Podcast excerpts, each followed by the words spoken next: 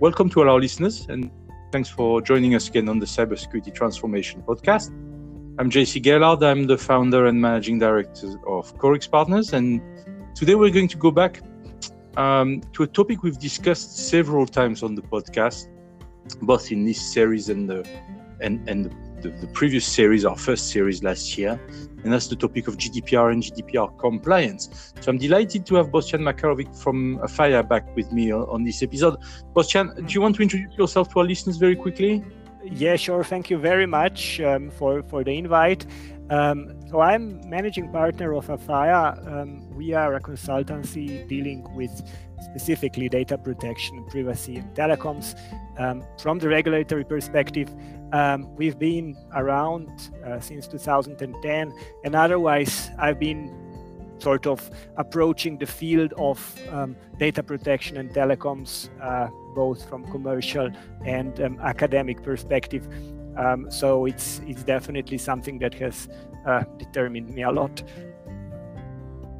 Thank you, Bostjan. Um, uh, obviously, you, you, you were with me on the the previous uh, episode on, on, on this topic in this uh, second series. Generally, in the previous episodes in the series, we we, we have focused mostly on enforcement and enforcement matters.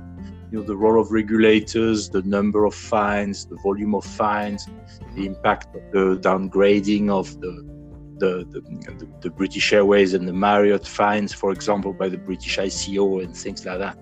But last year, we've seen something else, which we briefly mentioned at the end of the last podcast, which is very much a landmark event. And that's, of course, what, what's been called the Schrems II uh, ruling, which effectively rendered the EU uh, US uh, privacy shield uh, unlawful. And, and frankly, it's been casting a, a, a shadow uh, since last July over the, the lawfulness of the, the data transfers between the EU and, and the US. We've got a situation here which is still unfolding. Um, we've started to see a number of elements coming out since late last year, the beginning of this year. Uh, guidance from the European Data Protection Board. We've seen some precedents emerging as well around the interpretation of the ruling. It's still early days, with things are still unfolding at least that's the way it feels to me mm-hmm. i would like to try to give our listeners some practical advice on on what to do next or what not to do as, as much as as much as we can really as practical as as guidance can be in such uh, an evolving context. So that's a little bit the focus of this podcast today. Where should we start? Shall we start with the guidance from the um, European Data Protection Board? What do you what do you think it tells us in a nutshell, and and how mm-hmm. practical is it really? Mm-hmm. Well, um, first of all, we always tell um, our clients that they are currently no watertight solutions for data transfers to the US so essentially, um, you might be doing it lawfully, but it's difficult to get an ultimate answer whether you are doing it lawfully or not, um, unless the whole thing gets investigated until unless you raise it with a data protection authority. Um, so um, that makes it very difficult because um, most people, most businesses are used to very casual transfers of data to the US. Um, in terms of what to do and what is the what what is the guidance, we can, of course, pick up something from the um, EDPB opinion. Um, we can also, and their and their recommendation, we can also um, pick up some hints from the decisions that we have seen from our some European data protection authorities and courts. Um, now, um, first of all, um, it what the Schrems decision says and what is really reflected in all of those decisions. So we haven't seen any, you know, at first glance, completely unreasonable decisions um, uh, from from the DPA. Although, of course, when someone you know tells us, "Oh, they prohibited all transfers to the U.S.," that sounds unreasonable. But there are hardly any decisions. I'm not, at least, I'm not aware of any that would very plainly say that. Um, the, the ultimate answer, and that's very important to know, the standard contractual clauses can still be used. However, on their own, they are not enough. Um, so you need to to perform a thorough assessment of what is happening, and based on that, you can determine what other mechanisms um, could be used to keep the data safe. Um, perhaps the most sophisticated and um, uh, and probably the most practically applicable example how you can do it um, is um, uh, French uh, judicial ruling on AWS, which at the same time, of course, um, includes some elements from the EDPB um, from the EDPB uh, guidance, notably the question of encryption. So essentially, it's a it's a very simple practical example. You can export the data, you can transfer the data based on the SCC, but if the encryption key is not held um, in the US, if the encryption key is held um, locally, you know, it's something, for example, you could use to argue that, um, you know, like um, the data is safe and you are okay to, to transfer the data based on, on standard contract clauses. Of course, um, that only works for services that can operate in a wholly encrypted manner. Um, and that is that is interesting because we just had this discussion before. I can only think of storage services as those that can perform where whereby the the service provider can can perform the entire service on encrypted data alone. Anything else, you know, uh, analytics, um, uh, or if you have an outsourced support team in the US, that will not work. However, there is another hint from the EDPB which might be helpful, uh, and that is pseudonymization. So, for example, if you do have an outsourced team or you do have an analytics tool um, that performs uh, that performs data operations in the US. If you pseudonymize the data, that might that might perhaps be enough because you have exported the data in a way that cannot be linked to individuals without some other data. Sounds quite common sense, and we have to keep in mind that the, the um, those data protection authorities that have prohibited transfers altogether there was, of course, no hint of any such solutions. Of course, whether it's practical for everyone, yeah, unfortunately, it's not. We have to keep in mind that's why, you know, like we are saying, those solutions that sound like watertight are not always applicable and are not always practical. Yeah, and of course, always the, the, the devil is in the detail in all those issues mm-hmm. because in particular in the French case you mentioned around AWS, there were a number of, of, of peculiarities around the case. The the the, the for example the the, the, the judiciary authority uh, rejected the fact that the data was sensitive. It was vaccination exactly. data. Yeah. Uh, but they uh, it was just plain vaccination data. The fact mm-hmm. that you would have your vaccination at that place on that date, and it mm-hmm. was not.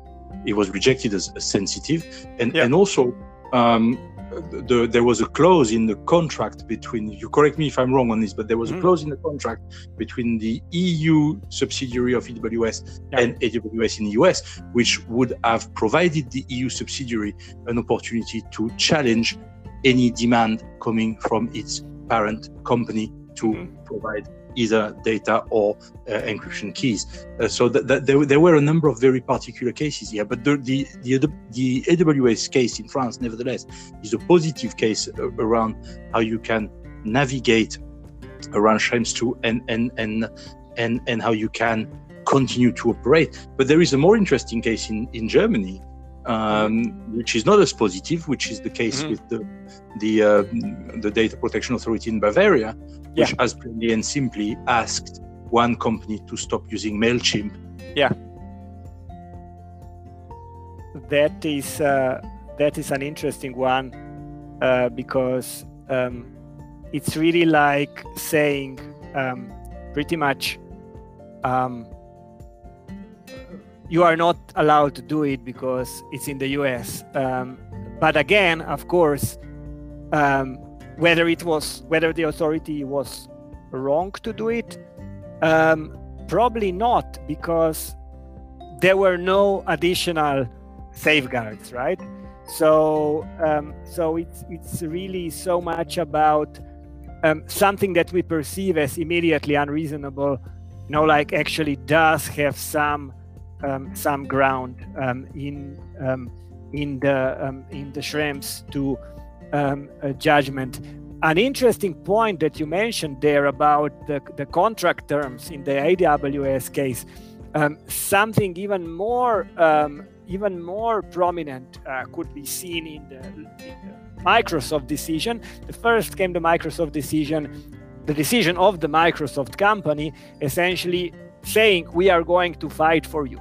We are going to fight against any um, any um, uh, requests to submit uh, data um, in the US uh, to the US authorities without um, without appropriate um, uh, due process. So that's that, and then ultimately their next step is like, yeah, we are actually going to move uh, our storage um, to the EU. So we have these interesting things of corporations actually being able to to fight um, to fight governments on behalf of their uh, of their customers because of course their customers are not strong enough to do it um, uh, themselves. Um, and yeah, at the same time, a little bit of the trade war elements, right? It's like if we if we interpret it in a cynical way, we could as well say, well, that's a good way to get more more um, uh, cloud business um, into Europe.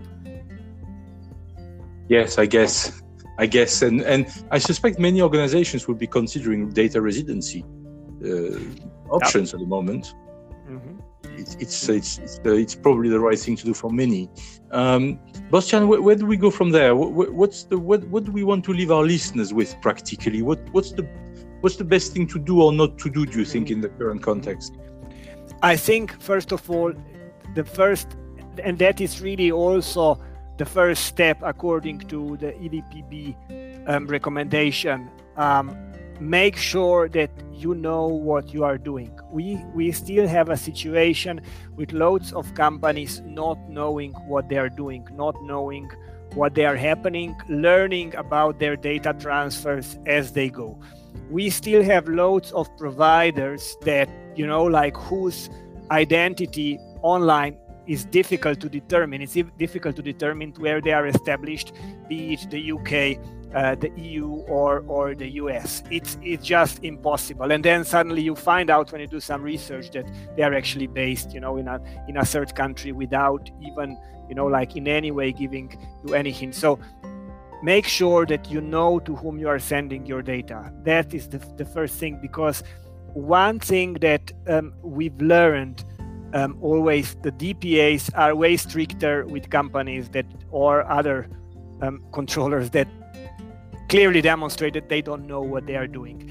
If you know what they are what you are doing, if you know why you are doing it, you are less likely to get fined, but of course you might still get an order telling you to stop using certain software. It can happen. It's a huge problem because it can be super arbitrary. The huge problem is also that it will be inevitably considering the number of, you know, like looking at the scale of exports, you know, like um, to the US right now, and the small number of decisions by by the authorities, it's showing you how arbitrary it is. But then at the same time, it's important to be ready, and it's important not to get cynical about it because um, it's still uh, something you have to exercise due diligence in. So learn what you're doing. Who are your processors? Where are they based? What data are you sending to them? Is it special categories of data or just ordinary data? And then act accordingly. Do you have standard contract terms in place, uh, standard contract clauses in place? Um, do you uh, do you have an agreement with them, or is it something that you accepted online? And then also check what other safeguards might be required.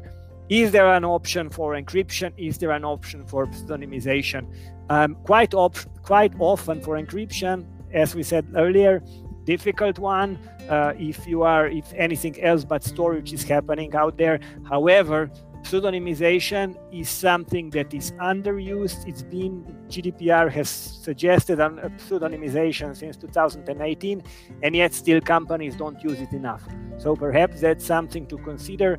Can you manage, uh, you know, at least with some services with pseudonymized data, just to reduce the privacy risks? There are no watertight solutions, but there are solutions that will significantly reduce the risk and also make you look way less, um, you know, like negligent, arrogant in the eyes of the regulators and your customers as well. Yes, thanks, Boštjan. Let's leave it there. I think that's a good way to end the podcast. Um, mm-hmm. I just want to follow on what you've just said. Take it seriously. Take it seriously. I think that's probably the, the, the core message here. We want our, our listeners to uh, to to to to uh, to go away with. Listen, thank you so much once again for your insight, and thank you very uh, much. We will probably follow up on the podcast with additional episodes, I suspect, given the depth of the topic. But once again, thank you. Thank you to all our listeners. And um, really, we look forward to uh, continuing that discussion somehow on, uh, on, on future episodes. Thank you, Boštjan.